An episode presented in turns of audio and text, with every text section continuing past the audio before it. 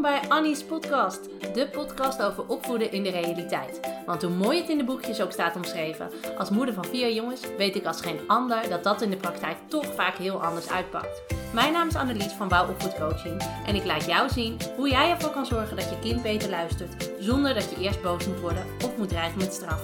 Op een nuchtere, praktische, humoristische en realistische manier.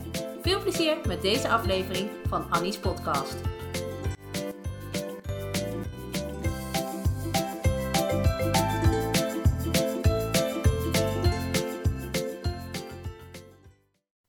Hey, tof dat je er weer bij bent en dat je weer luistert naar een nieuwe aflevering van Annie's podcast. En vandaag gaan we het hebben over hoe je kan omgaan met je kind als hij boos is. Want je hebt werkelijk al van alles geprobeerd.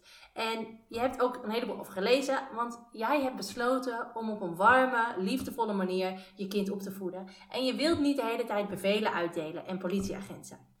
En dus heb je ook gelezen dat als je kind boos is, dat het heel belangrijk is om het gevoel van kinderen te erkennen en om dat te benoemen. En daarom hoor je jezelf dingen zeggen als: Ik zie dat je boos bent, of Ik begrijp dat het moeilijk voor je is, of Spreek je gevoel maar uit richting je broertje.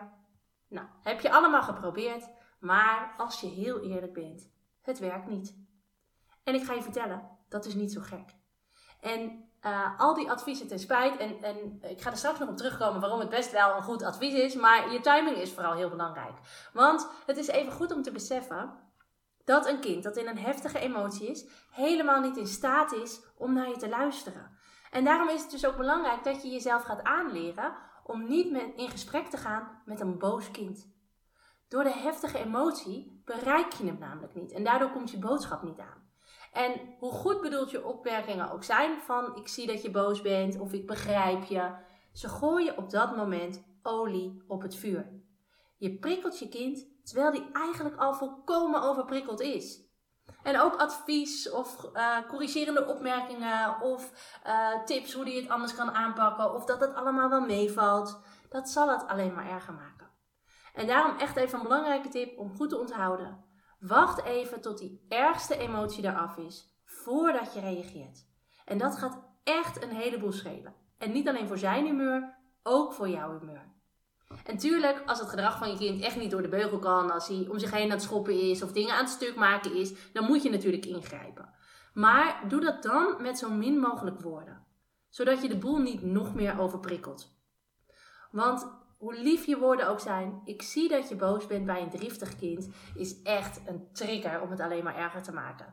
En vergelijk het maar even met jezelf. Stel je even voor dat jij over de rode bent. Je maakt niet uit waarover, maakt ook niet uit of het terecht is of niet, maar je bent echt goed nijdig. En vervolgens komt er iemand naast je staan die met een hele zachte en een hele lieve stem tegen je zegt: Ik zie dat je boos bent. Ja, koekoek. Zou bijzonder zijn als je het niet ziet. Nou, weet je, ik zou daar op dat moment alleen nog maar kwader van worden. En dat geldt waarschijnlijk voor je kind ook. En tuurlijk, als de ergste emotie eraf is en als je kind wat gekalmeerd is, dan is het wel een goed idee om het gevoel van je kind te benoemen. En dan is uh, het wel goed om te zeggen: van ja, ik, ik zag dat je daar heel boos van werd. En dat is ook het moment om met je kind te praten over mogelijke oplossingen, eventuele adviezen of ander soort gesprekken.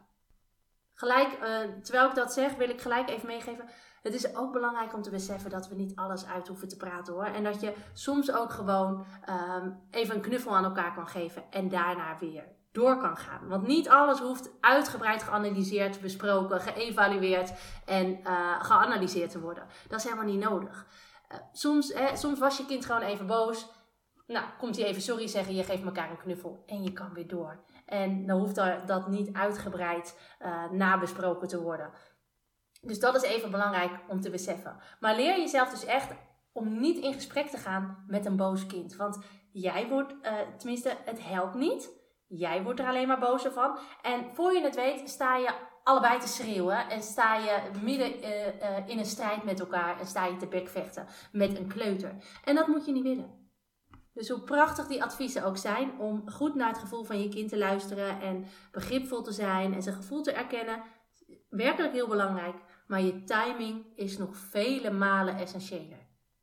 Een driftig kind nou, is gewoon letterlijk niet voor reden vatbaar. Dan kan je het wel proberen, maar het heeft gewoon niet zoveel zin. Soms, hè, want je wil ook je kind niet negeren. Soms kan het ook al, helpen om even te zeggen van ik laat je even met rust. Als je zo iets rustiger bent, kom ik bij je. Maar je merkt al heel snel aan je kind of die wel of niet naar je kan luisteren. Want als jij iets tegen je kind zegt en je krijgt als reactie. Ja!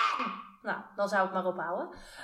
Um, maar als jij, als jij bijvoorbeeld vijf minuten later nog een keer probeert om even iets te zeggen. En die reactie uh, is al meer van. Nou, ik wil het gewoon niet dan merk je dat die intensiteit van die boosheid al wat af gaat nemen. En dan merk je uh, dat je dan waarschijnlijk al wel weer wat meer in gesprek kan met je kind.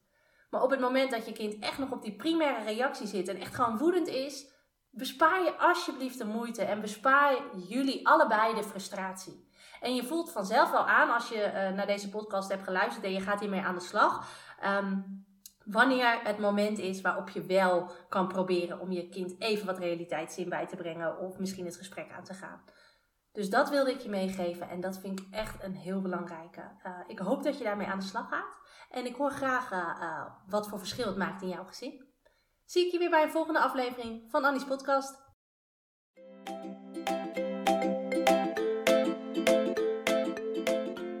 Leuk dat je deze podcast hebt beluisterd. Kan je nou niet wachten tot de volgende aflevering van Annie's podcast? Ga dan naar Instagram, zoek me op via wouw-opvoedcoaching, want daar deel ik iedere dag toffe en inspirerende tips met je. Om er zo voor te zorgen dat het opvoeden van je kind leuker en makkelijker wordt. Wil je nou nog meer weten? Kijk dan ook even op www.wouwopvoedcoaching.nl slash gratis. Dan kun je je aanmelden voor mijn gratis e-book met 20 tips om ervoor te zorgen dat je kind beter gaat luisteren. Of je kunt je alvast aanmelden voor het webinar Stop met politieagentje spelen. Allebei gratis, dus je hebt eigenlijk geen enkele reden uh, om het niet te doen. Ik zie je volgende keer bij een nieuwe aflevering